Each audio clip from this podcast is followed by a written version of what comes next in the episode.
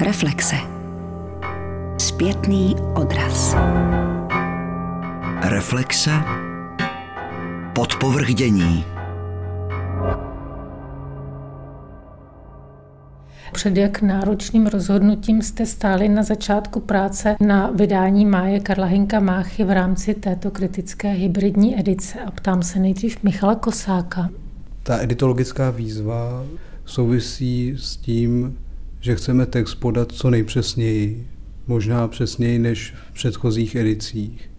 Snažíme se mu přiblížit různými způsoby a různým způsobem ho transkribovat. Proti předchozím edicím přibyl úplně nový modul, kde transkribujeme text přímo na fotografii a snažíme se zaznamenat posuny v textu i jeho znění eh, detailně pomocí nového kodování textu, pomocí eh, standardu TI, podat text co nejpřesněji.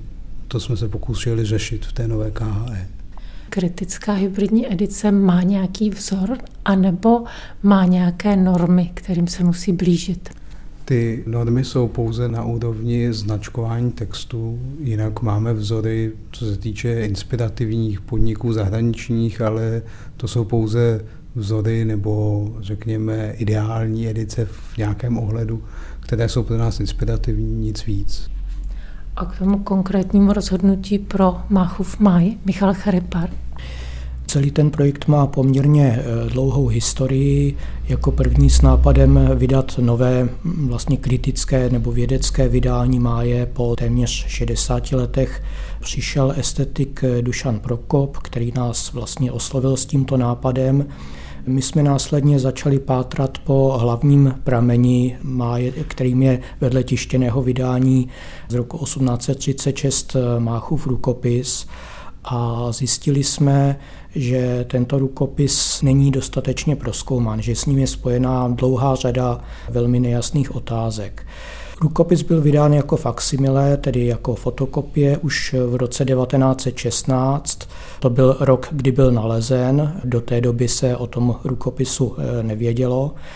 A vlastně už srovnáním té faksimilé rukopisu máje eh, s tím prvním tištěným vydáním jsme došli k názoru, že s tím rukopisem není asi něco v pořádku, že není úplně typický. On totiž ten rukopis nejenom, že obsahoval stejný text, na tom by nebylo nic divného s většími, menšími odchylkami, spíše drobného rázu s nějakými škrty a podobně, ale on do značné míry také graficky kopíroval to první tištěné vydání. Na stránkách je stejný počet řádek, jednotlivé titulní strany mají takřka totožnou grafiku, je tam stejně organizované věnování Hinku Komovi a dokonce na poslední straně toho rukopisu byl údaj o tiskaři. Toto je velmi zvláštní u rukopisu, že by takto do detailu odpovídal té knize i pokud jde o to grafické rozvržení. A další problém, který s tím rukopisem vyvstal, byl ten, že jsme vlastně nevěděli, jakou provenienci ten pramen má. Nebylo zcela jasné, zda jeho pisatelem byl skutečně Karel Hinek Mácha, protože z roku 1916, kdy byl ten rukopis objeven, se nedochoval žádný záznam podrobnější o ohledání toho rukopisu a zároveň ten rukopis je dodnes v soukromém vlastnictví, takže se velmi málo a v posledních eh, možná 70 letech prakticky vůbec eh, nedostával do rukou eh, literárních vědců. Takže ten rukopis bylo nutné rozkoumat z mnoha hledisek. Jedna z hypotéz, které existovaly, kterým byla přikládána velká váha, je, že ten dochovaný rukopis byl rukopis určený cenzuře, Nicméně v souvislosti s výzkumem literární cenzury, který probíhal v Ústavu pro českou literaturu Akademie věd v letech předchozích a konkrétně v souvislosti se zkoumáním kolegy Petra Píši, který se zabývá první polovinu 19. století Máchovou dobou, bylo na základě několika kritérií nebo z několika různých hledisek zjištěno zcela nepochybně, že ten rukopis nemá s cenzurou nic společného. Takže pro nás se ten rukopis stal velmi podezřelý, alespoň z počátku, a potřebovali jsme zjistit vůbec, jaká byla funkce toho rukopisu a jaký byl jeho vztah k prvnímu tištěnému vydání Máje, jediného zamáchova života, abychom se vůbec rozhodli, podle kterého z těch dvou pramenů eh, budeme Máj vydávat. To vlastně byla pro nás kardinální otázka. Má to také nějaký význam pro to vydání? Jako každá záhada je pro editora výzvou a my jsme tady u toho měli možnost pracovat v širším týmu, než jsme zvyklí, což přineslo možnost probrat důkladně hypotézy a nějakým způsobem je ověřovat. Myslím, že v tom byla i trochu zvláštnost proti těm předchozím edicím, že to nebyl edice jako úkol, ale předcházelo mu opravdu velké editologické nebo textologické zkoumání a vůbec postavení některých těch otázek nových, které jsme museli znovu prověřovat. Je tam otázka ověřování autorství, ověřování datace, a to v konstelaci, která je složitá. Pouze dva prameny celého textu vedle náčetu máje se velice těžko koordinují, když jejich odlišnosti jsou tak malé, jako o tom mluvil Michal Charipar. Proto je e, těch hypotéz, v jakém vztahu oba dva prameny jsou, možné vymyslet několik a je potřeba zvážit, která z nich je nejpravděpodobnější. Nakonec jsme se rozhodli vydat Maj podle tištěného vydání, které je tedy bezpečně autorizované. Mácha sám toto vydání i e, prodával. Vedlo nás k tomu mimo jiné i to, že opravdu všechny otázky spojené s tím rukopisem jsme nebyli schopni vyřešit. E, pořád tam nějaká tajemství zůstávají. E, došli jsme nicméně jako k nejpravděpodobnějšímu k závěru, že ten rukopis byl sice psán máchovou rukou, to nám ověřili e, písmoznalkyně a také chemické zkoumání prokázalo, že papír a psací prostředek inkoust pocházejí z máchovy doby, že to není e, žádný pozdější fabrikát ale že pravděpodobně tento rukopis vznikl až po vydání knihy. To znamená, Máchas jej nejspíše obsal buď přímo z tištěného vydání knihy, nebo možná ještě ze sazby před vydáním. Jsou i nějaké další hypotézy, ale ten rukopis je pozdější než ta kniha. Vznikl by tedy mezi dubnem 1836, kdy vyšel máj, a listopadem 1836, kdy Mácha zemřel. Patří k těm hypotézám i ta, že může existovat rukopis, který vznikl před tištěným vydáním? To je v podstatě jistota. Vlastně litujeme velmi toho, že se nám nedochoval žádný pracovní rukopis. Máme ten jednostránkový náčrt máje, kde je několik částečně veršovaných, částečně možná neveršovaných poznámek k té budoucí básni.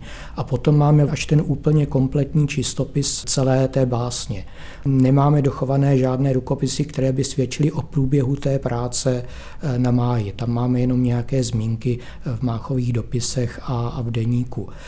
Navíc eh, patřilo k úzu, že eh, rukopis před vytištěním musel být dodán cenzurnímu úřadu, dokonce ve dvou vyhotoveních a poté tedy panoval úzus, že podle cenzurně schváleného rukopisu se vydával ten tištěný text. Nicméně ty cenzurní rukopisy se nedochovaly. Kolik vydání od toho prvního v roce 1836 do současného bylo, s kolika jste pracovali? Součástí toho vydání je soupis májů, který navazuje na práci Miroslava Koloce a jeho předchůdců. Tam jsme dospěli k číslu 398 včetně překladů. Těch českých vydání je necelých 330 a mimo to je ještě 68 vydání má je ve více než 20 světových jazycích mimo češtinu. My jsme pracovali především tedy s těmi vydáními, která byla nějak editorsky komentovaná, jednak podávala jakousi reflexi těch editorů a současně s vydáními, u kterých jsme předpokládali, že nebyla pouze převzata z nějakých starších autoritativních vydání, ale která mohla s tím textem nějak eh, významněji pohnout. Samozřejmě ani všechna vydání eh, není možné dnes dostat do ruky, jsou to často sběratelské kousky, je určitě víc než 10, možná 20 unikátů, tedy vydání máje, která vyšla jenom v jednom výtisku nebo v několika málo výtiscích. To by byla vlastně takřka nemožná práce opravdu porovnat všechna ta vydání máje z hlediska vydavatele myslím si nakonec i zbytečná. Těch, které vznikly kriticky, nebo jsou ten text konstituován podle nějakých pravidel, brali jsme ovšem do ruky nebo přihlíželi jsme i k těm vydáním, nebo konfrontovali jsme ty postupy s vydáními, které jsou například puristická, nebo jsou víceméně svévolná, jako je Kadáskovo vydání, a vydání, která s textem zacházejí nestandardně, protože jsme chtěli, pokud se vymezit celé to vydavatelské pole, jak se s májem zacházelo. Jsou tam znatelné posuny, pokusy o přebásnění, přeložení jazyka? Velice známá je otázka Kobrova vydání, které sice má tu velikánskou zásluhu, že poprvé uvedlo Máchu kompletu do literatury, na druhou stranu je v něm množství jak nezáměrných, tak i záměrných eh, změn textu, které ten text na dlouhou dobu poznamenaly, než vlastně přišla ta vlna kritických vydání, počínaje rokem 1906, kdy ten text Máchův se vracel k nějaké autentické podobě. Jaký význam má pro Máchův jazyk Němčina, protože pokud se nemýlím, byl bilingvní, možná, že v Němčině obratnější než v češtině. Mácha dokonce německy začínal psát eh, své první básně, což nebyla žádná výjimka, to tehdy byl spíš většinový úzus a dokonce ještě o generaci později u Jana Nerudy máme německé začátky, takže u Máchy by bylo naopak velmi podivné, kdyby toto neexistovalo. Máchův jazyk eh, z pohledu pražské Němčiny zkoumal hlavně v 50. letech eh, Pavel Eisner. Dospěl tam k velmi zajímavým dílčím výsledkům. Na druhou stranu u těch Máchových německých básní eh, je třeba i z pohledu německých literárních historiků jasné, že to jsou začátečnické texty, aspoň tedy většina z nich a že zároveň je v nich i mnoho konvenčních přejímek ze soudobé nebo z o něco starší německé a rakouské poezie. Měnila se nějak také vaše představa o autorovi samém? Kolem Máchy je spousta záhad, i co by osobnosti, jeho podoba vlastně není úplně také známá. Vnímali jste ho také trochu jinak jako autora, anebo jste měli před sebou jenom jeho text? Pro mě jako editora, který se na tuto období nespecializuje a jeho štěžiště přece jenom leží někde jinde, to byla dost jiná práce než pro Michala, ale já určitě při práci s Máchovým textem jsem si uvědomoval, nebo jsem sledoval velkou preciznost Máchovu, co se týče psání puntičkářství a další rysy, které jsou, myslím, dobře známé. A jeho asi opravdu výjimečnost, ale ode mě jsou to v celku předběžné formulace. Michal Charipa. Tam jde podle mě eh, o to, že Mácha nezapomínal na svoje začátky, že i v tom máji má mnoho prvků, které už dříve třeba použil v poezii, ať jde o motivy, různá témata, části zápletky, řekněme, postavu toho romantického subjektu proživatelského nebo ať jde samozřejmě o tu formulační rovinu nebo verzifikační. Vůbec u toho Máchy je zajímavé, jak on, dá se říct úporně, se pořád opakuje, pořád eh, vybrušuje to, co už napsal dříve, vymyslel nebo podal jinde a snaží se zkrátka přijít na stále dokonalejší vyjádření toho, co už má v sobě jakoby předpřipravené. Eh, mohl si to dovolit tím spíše, že většina jeho veršů tehdy byla nevydána, že je měl zkrátka v rukopisech, takže se tady nejedná o žádné plagování, navíc by to bylo plagování vlastních prací, na což měl jako autor v podstatě právo. Ten máj je do jisté míry jakési schrnutí toho, co Mácha do té doby napsal, jakási syntéza. A velmi by mě zajímalo, jak by se Mácha jako básník i prozaik vyvíjel dál, kdyby mu to bylo dopřáno. Víme, že se také chystal vydat knížku svých eh, menších básní, eh, nicméně k tomu nikdy nedošlo a i v Máchových rukopisech nacházíme jenom nějaké eh, skutečně přípravné materiály pro takovou publikaci. Navíc jsou to často opisy podniknuté až po Máchově smrti a nevíme přesně, jaké byly ty původní originály, takže o tom je opravdu velmi těžké spekulovat. Myslíte, že právě z Máje je znát, že Mácha je pořád ještě začínající, anebo už hotový takzvaně autor? Máj patří zcela nepochybně k nejlepším, k nejdokonalejším básnickým výtvorům. Tam už se Mácha projevil jako mistr, to není jenom dozrálý básník, to je, myslím si, ještě něco víc. A pokud by Máchovi bylo dopřáno žít třeba ještě deset let, velmi bych byl zvědavý na takové výtvory. Je zajímavé, že v době, kdy Máj vyšel, tak ta daná decepce mluví o juvenilní básni, nezralosti a tak dále, a tak dále.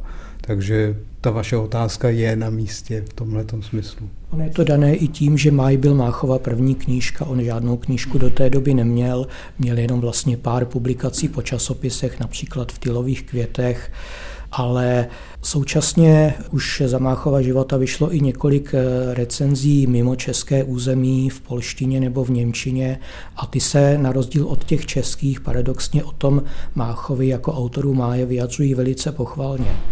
Myslím si, že není pravda a dokázal to už dávno přede mnou Pavel Vašák, že Mácha zemřel jako nepochopený básník. Skutečně už eh, krátce po jeho smrti se vyrojilo množství básnických nekrologů, které byly otiskovány třeba právě v těch květech, které vydali negativní recenzi o Máji a ve kterých je Mácha vzpomínán jako nesmírný talent, a veliký příslip pro českou literaturu, který bohužel brzy odešel. A těch pozdějších dokladů eh, recepce Máchy jako osoby i jeho díla samozřejmě, těch je poměrně velké množství. Už před tím rokem 1858, kdy vyšel Almanach Máj, který se k tomu Máchov dílu přihlásil explicitně. Dbal Mácha sám, stihl to na přijetí svého díla, byl takovým tím úzkostlivým autorem, který sleduje, co se kde o něm napíše. Každopádně to sledoval, máme alespoň v jeho eh, dopisech o tom dochované zmínky. Víme, že vlastně to eh, negativní hodnocení máje třeba ze strany Jana Slavomíra Tomíčka eh, nesl poměrně těžce s nesouhlasem. Víme, že o Máji si myslel, že v něm podal mimořádný výkon. V jistém smyslu ten Máj byl schrnutím práce několika let, takže Mácha si na této básni dal zřejmě nesmírně záležet a je to na ní také vidět. A je pro vás dnes v 21. století Máchův Maj stále živým dílem? Určitě o tom nepochybuji, že živý text to je, i když Nedávno tedy psal Jadomí Slomek, že text již ztratil na přitažlivosti.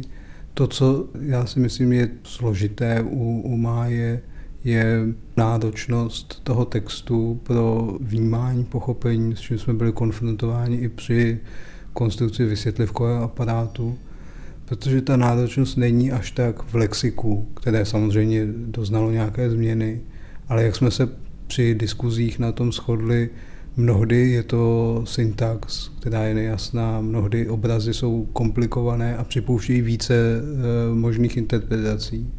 Myslím, že to je něco, co je na jednu stranu velice živé a na druhou stranu je to komplikace pro recipienta, pro čtenáře, aby textu dobře rozuměl.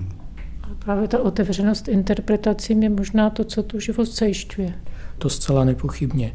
Pro mě je eh, vlastně důležitá známka té živosti má je eh, doposud trvající to, že eh, od roku 2000 stoupá počet jeho vydání, jak českých, tak vlastně se objevují i poměrně četné překlady do cizích jazyků, i do jazyků, ve kterých ten máj dříve vůbec nebyl. Třeba v roce 2015 vyšel velký výbor z máchy v rumunštině a podobně.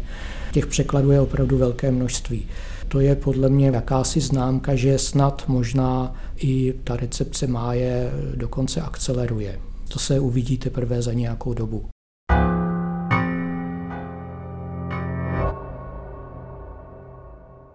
Vybavují se vám vzpomínky na dobu před transportem, před listopadem 1944?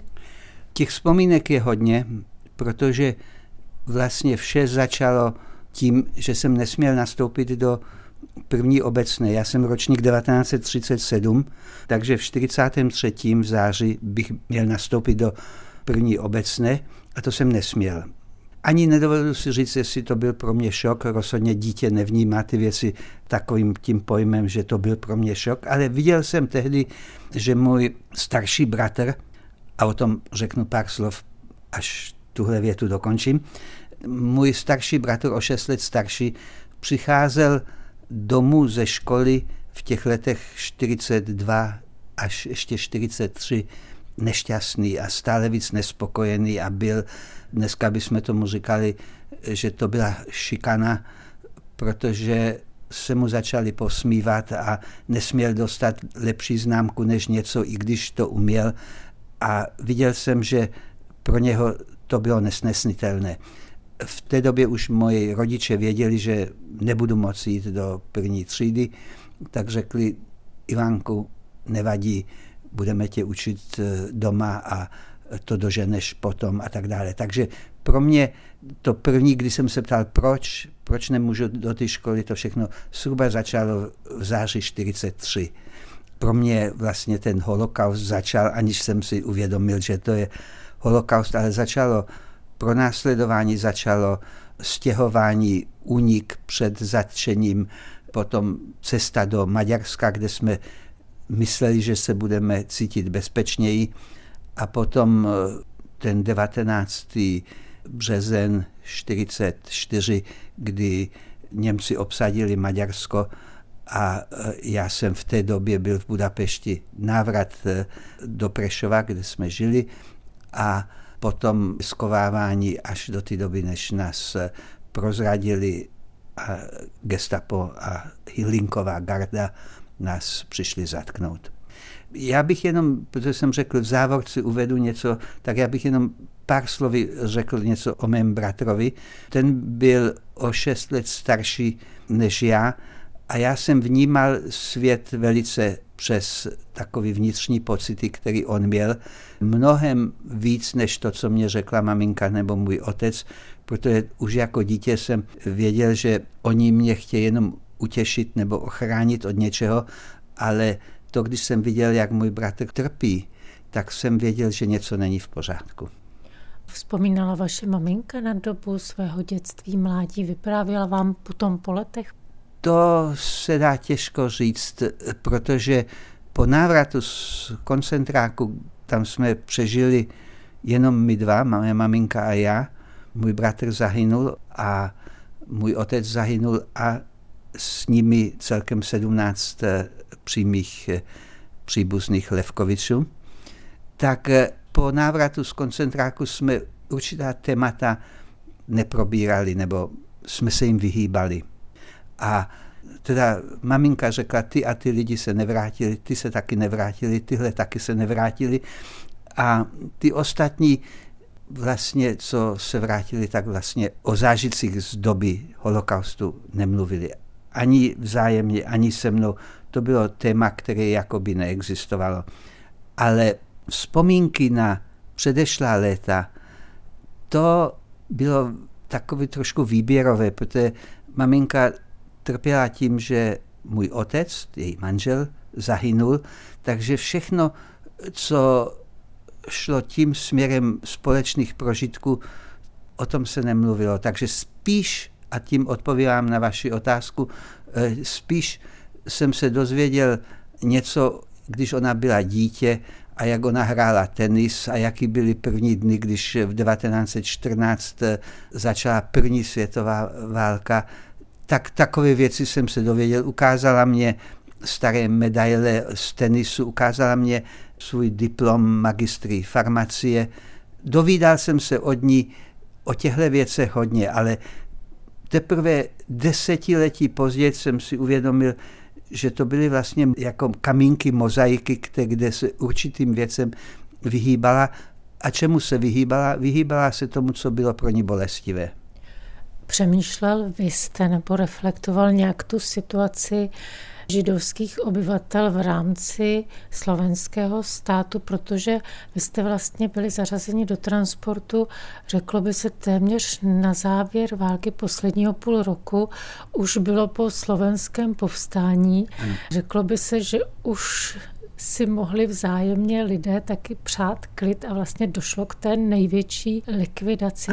V té době jako dítě jsem o tom absolutně nepřemýšlel, nevěděl jsem, to jsem byl jenom subjektem toho celého a pokud možno jsem se chytil maminky a držel se jí spolu. První léta po válce byly taková, že mě všichni se snažili zpříjemnit tu dobu až do roku 49, kdy moje maminka se vnovu provdala. Já jsem se velice rychle zotavil z těch útrap, to znamená, byl jsem hubený jako vyžle, když jsme se vrátili, ale natolik v dobrém stavu, že jsem mohl nastoupit do školy, přímo do třetí třídy, to učitelé si mě vyzkoušeli, co umím a zařadili do třetí třídy, takže jsem nic nestratil, jsem byl v té třídě, kam jsem jako patřil a záhy jsem se ukázal, že umím všechno, co ostatní uměli. Chodil jsem do skautu, měl jsem nový přátelé, všechno vypadalo velice dobře, ale samozřejmě byl jsem nešťastný, protože můj bratr tam nebyl. V době koncentráku jsem všechno reflektoval přes moji maminku a po válce kvůli nepřítomnosti mého bratra. Ale já jsem na Slovensko velice zanevřel, ale ne po válce 45 a 49. Paradoxně za to já jsem na Slovensko zanevřel s odstupem času, když mě lidi vysvětlili tu nehoráznost, že slovenský stát za každého žida, kterého vyvezli do koncentračního tábora, zaplatilo 500 říšských marek. Nikoliv, že by Němci zaplatili Slovensku, což by bylo taky špatný, anebo že by Slováci museli platit Němcům. Oni dobrovolně, oni řekli, my vám dáme 500 říšských marek za každého, koho odvezete. A postupně jsem zjišťoval, že vlastně SS a gestapo by moc nezvládlo, kdyby nemělo tolik lidí z Hlinkové gardy a tolik lidí, kteří měli vysoce antisemické názory. A to všechno jsem zjistil až, řekněme, v 50. letech, když jsem začal srovnávat eh, situaci v Čechách a na Moravě se Slovenskem. A jestli dovolíte, já udělám jednu malou odbočku, ale mě to trvalo dost dlouho, než jsem zjistil, že okupace Československa nebyla jedna jednotná věc, že Čechy a Moravu okupovali 15. března 39, to je všeobecně známo, a že se to nazvalo protektorát Böhmen und Mähren, to taky víme, ale co mě došlo až mnohem, mnohem později, že z vůle Hitlera, nikoliv, že by to Slováci si takhle přáli, ale jeden den před okupací, 14. března, Slovensko vyhlásilo samostatnost. To je naprosto zrůdné. A podle mého názoru Slovensko vzalo tím pádem jednotliví lidi za to nemohli, ale to se nedá nic dělat. Ten, všichni občané Slovenska byli občané jednoho státu a to Slovensko vzalo na sebe nesmírnou tíhu a zodpovědnost, protože bylo kolaborantským státem. V Čechách a na Moravě byli jistě kolaboranti, ale takzvaně za to nemohli. Ty kolaboranti byli jednotlivé osoby, kdežto na Slovensku ten celý stát byl kolaborantský.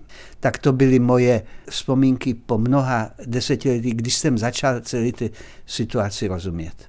Z odstupu nebo dnes berete Slovensko jako místo, kde jste se narodil jako svoji rodnou zemi?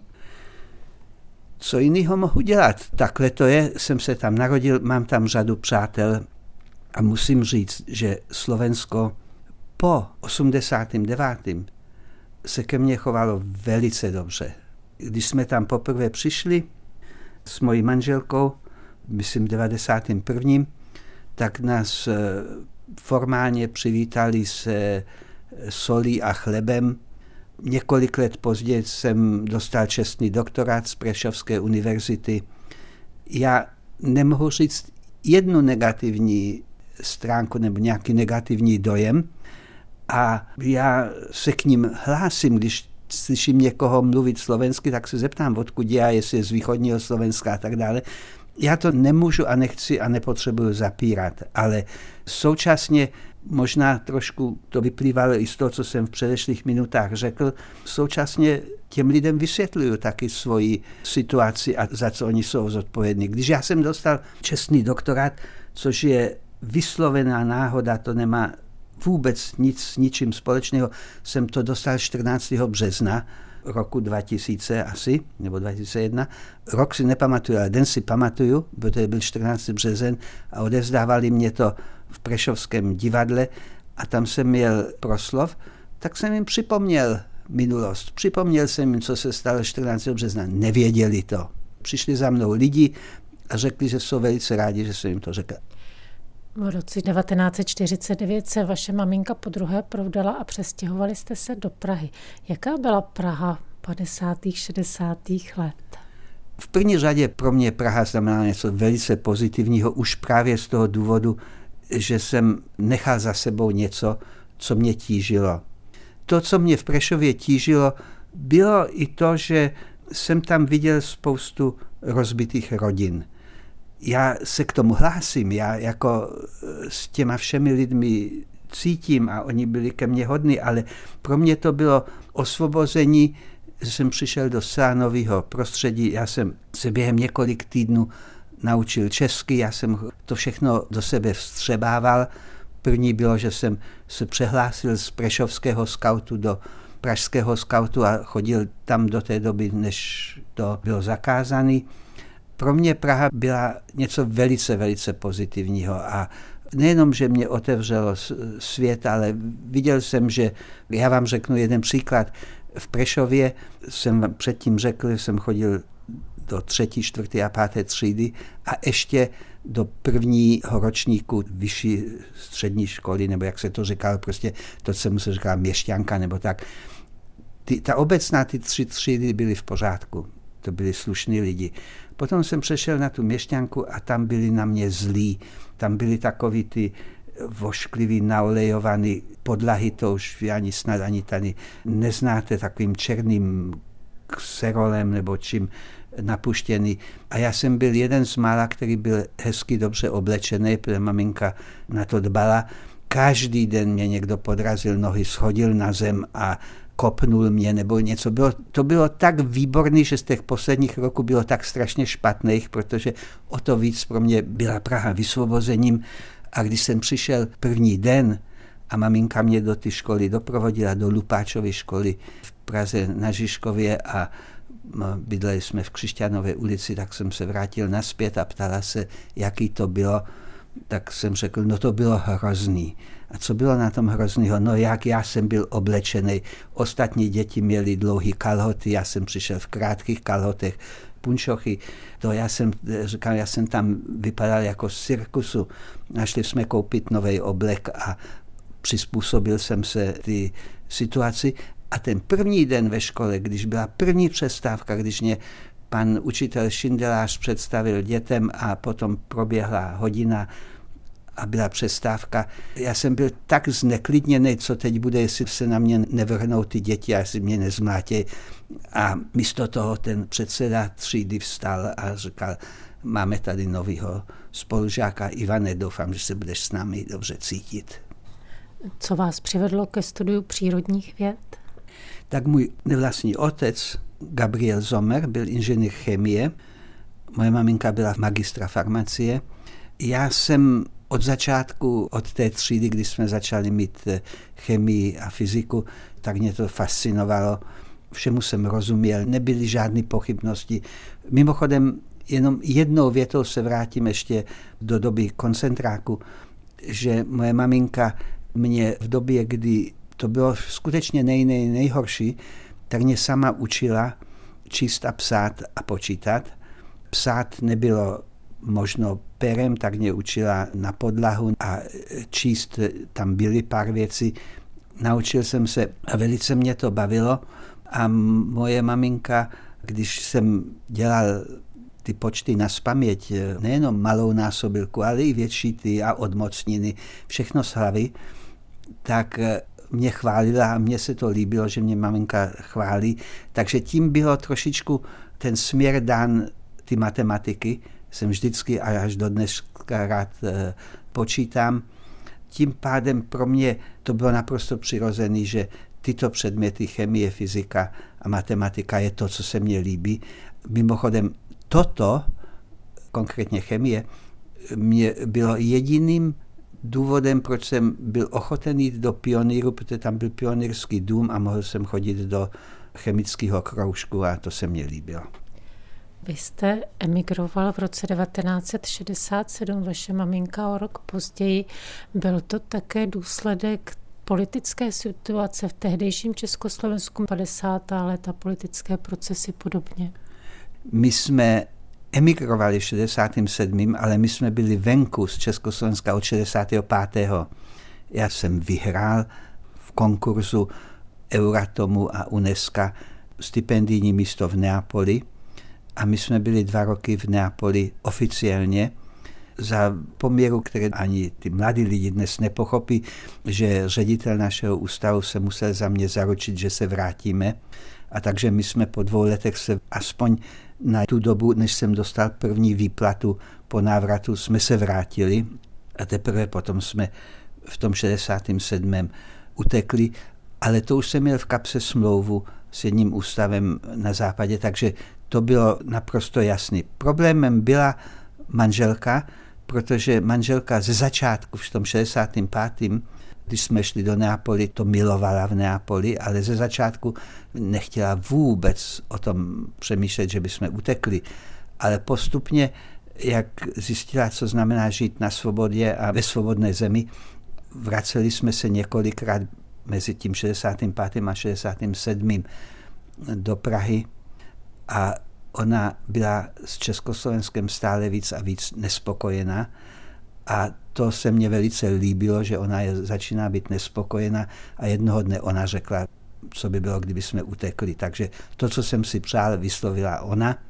A tak 67. jsme utekli a pro moji maminku, která neměla žádný další příbuzný, což také není pravda, protože její všechny sestry přežily ale žádný z manželů těch sester nepřežil. Takže to bylo tak, že my jsme utekli a to logické bylo, že oni utečou taky a k mému překvapení můj nevlastní otec, Gabriel Zomer, dostal, už mu bylo na 60, dostal výborné místo v Metallgesellschaftu jako patentový úředník, patent Anwalt v oboru chemie, takže se oba velice dobře uchytili.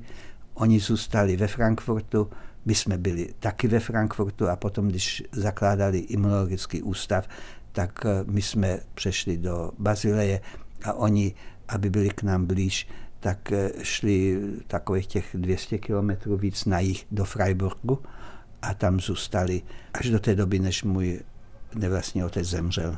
A potom jsme si maminku vzali k nám do Švýcara hodnotíte pozitivně, a to už myslím i ohledem k tomu, že jste editorem publikace Žijí se svou minulostí, což je 15 knih vzpomínek osobností, ať Čechů, Slováků, Maďarů na období holokaustu. Hmm. Předpokládám, že i s nimi jste mluvil, že jste společně vzpomínali, vyprávěli. Hodnotíte orální historii, to, co se vypráví, to, co zůstane z těch vzpomínek a třeba i v ohledu k tomu, co píšete v závěru ke vzpomínkám vaší maminky, kdy jste srovnávali ty vzpomínky, jak se komu samozřejmě jeví jinak. Tak eh, to potřebuje úvodem říct, že ve Švýcarsku existovala na instituce která se jmenovala Kontaktstelle für Holocaust Überlebende a ty se scházely dvakrát do roka. To byly osoby, které přežili holokaust a v nějakých těch vlnách emigračních se dostali do Švýcara. My jsme se scházeli a mně ty schůzky ze začátku se líbily a potom jsem zjistil, že si stále vyprávíme to sami, je to jenom takový setkání ke kávě, což si všichni přáli a je to naprosto v pořádku, ale všechny ty otázky a všechno to, o čem se mluvilo, bylo nějaké vlastně plítké, protože se opakovalo. Když mě někdo vyprávěl to tež, co už mě řekl před půl rokem, tak mě to vysloveně znervozňovalo. Jo a mimochodem v té skupině já jsem byl jeden z nejmladších. A jednoho dne já jsem vstal a řekl jsem, poslouchejte, tohle je moc hezky, co tady děláme, ale na každém tom našem setkání stojíme minutu ticha pro ty, co mezi tím zemřeli. Brzo dojde i na nás, tak my bychom měli zanechat určitou stopu. A z toho se vyvinulo ty vzpomínky. Snad ještě stojí za zmínku, že těch 15 sešitů, které vyšly nejdříve přes ministerstvo zahraničí eh, švýcarské a potom v německém Surkamp Verlag a teď nedávno v českém překladu v Oikumene. Těch 15 sešitů by nemělo být takhle, by to měla být jedna kniha z 15 příběhy, jenomže to nešlo, protože v době, kdy jsme to začali, my jsme nevěděli, kolik lidí napíše těch vzpomínek, které budou vůbec eh, užitečné, jestli bude kvalitativně dobré. Takže jsme se rozhodli, že vždycky zkusíme tři příběhy dát do třech sešitů, opublikujeme a budeme se snažit o půl roku později potom sešit 4, 5, 6 a potom 7, 8, 9 a takhle jsme to uskutečňovali. A tím pádem jsme nebyli vázáni na to, že abychom počkali, než všichni napíšou, protože to by do dneška nebylo hotové. V jednom případě dokonce to bylo tak, že jeden z nich mě odevzdal svoje memoáry, které jsme už měli připraveno k zpracování a tři týdny na to zemřel. Dostali jsme nesmírnou podporu z nejrůznějších míst ve Švýcarsku. To by bylo vyprávění úplně o něčem jiným, to znamená Švýcarsko a holokaust. A možná jednoho dne bychom měli tohle udělat, protože to tady v Česku, jak lidi někteří velice zkrašlují pohled na Švýcarsko a někteří je dávají na takovou špatnou úroveň téměř, jako kdyby holokaust se děl ve Švýcarsku. Kdežto já se to snažím vysvětlit, ale důležité je to, že švýcarská vláda dělá všechno pro to, aby podpořila tuhle tu snahu o zachování všech těch myšlenek a těch zápisků a zážitků. A tím se vracím k té vaší první větě o orální historii, a to v tom smyslu, že ve Švýcarsku je málo toho, protože všichni ty lidi, jejich mateřština je právě maďarština nebo čeština nebo slovenština nebo polština, takže mnoho, mnoho z těch lidí dělalo orální historii, ale dělalo to tím, že když přijeli do jejich země, tak jako já jsem teď tady, anebo jsem dělal pro paměti národa a všechno možné, takže ta orální historie je velmi důležitá, ale musí být nám všem jasno, že je to za námi, že už ty lidi, ty, co mohli něco k tomu říct, už mezi námi nejsou. Já už mohu říct mnohem, mnohem, mnohem méně, než mohla říct moje maminka. Ale já jsem si všechno zapisoval, takže já to všechno vím a snažím se, pokud možno to dát dál. Já jsem měl řadu přednášek o holokaustu a o tom, co se dělo, ale nikdy to nebylo z mé iniciativy, že já chci to vyprávět, ale když mě pozvali někam, tak jsem cítil, že nesmím říct ne. A tím pádem já jsem to všechno absolvoval, ale svědomím toho, že dřív nebyl zájem o holokaust a strašně mnoho důležitých vzpomínek a důležitých detailů je nenávratně pryč. A zbývají takový lidi, jako jsem já, mě 82, mám před sebou pár let snad, ale už nic nového neřeknu, už můžu jenom opakovat to, co už jsem řekl.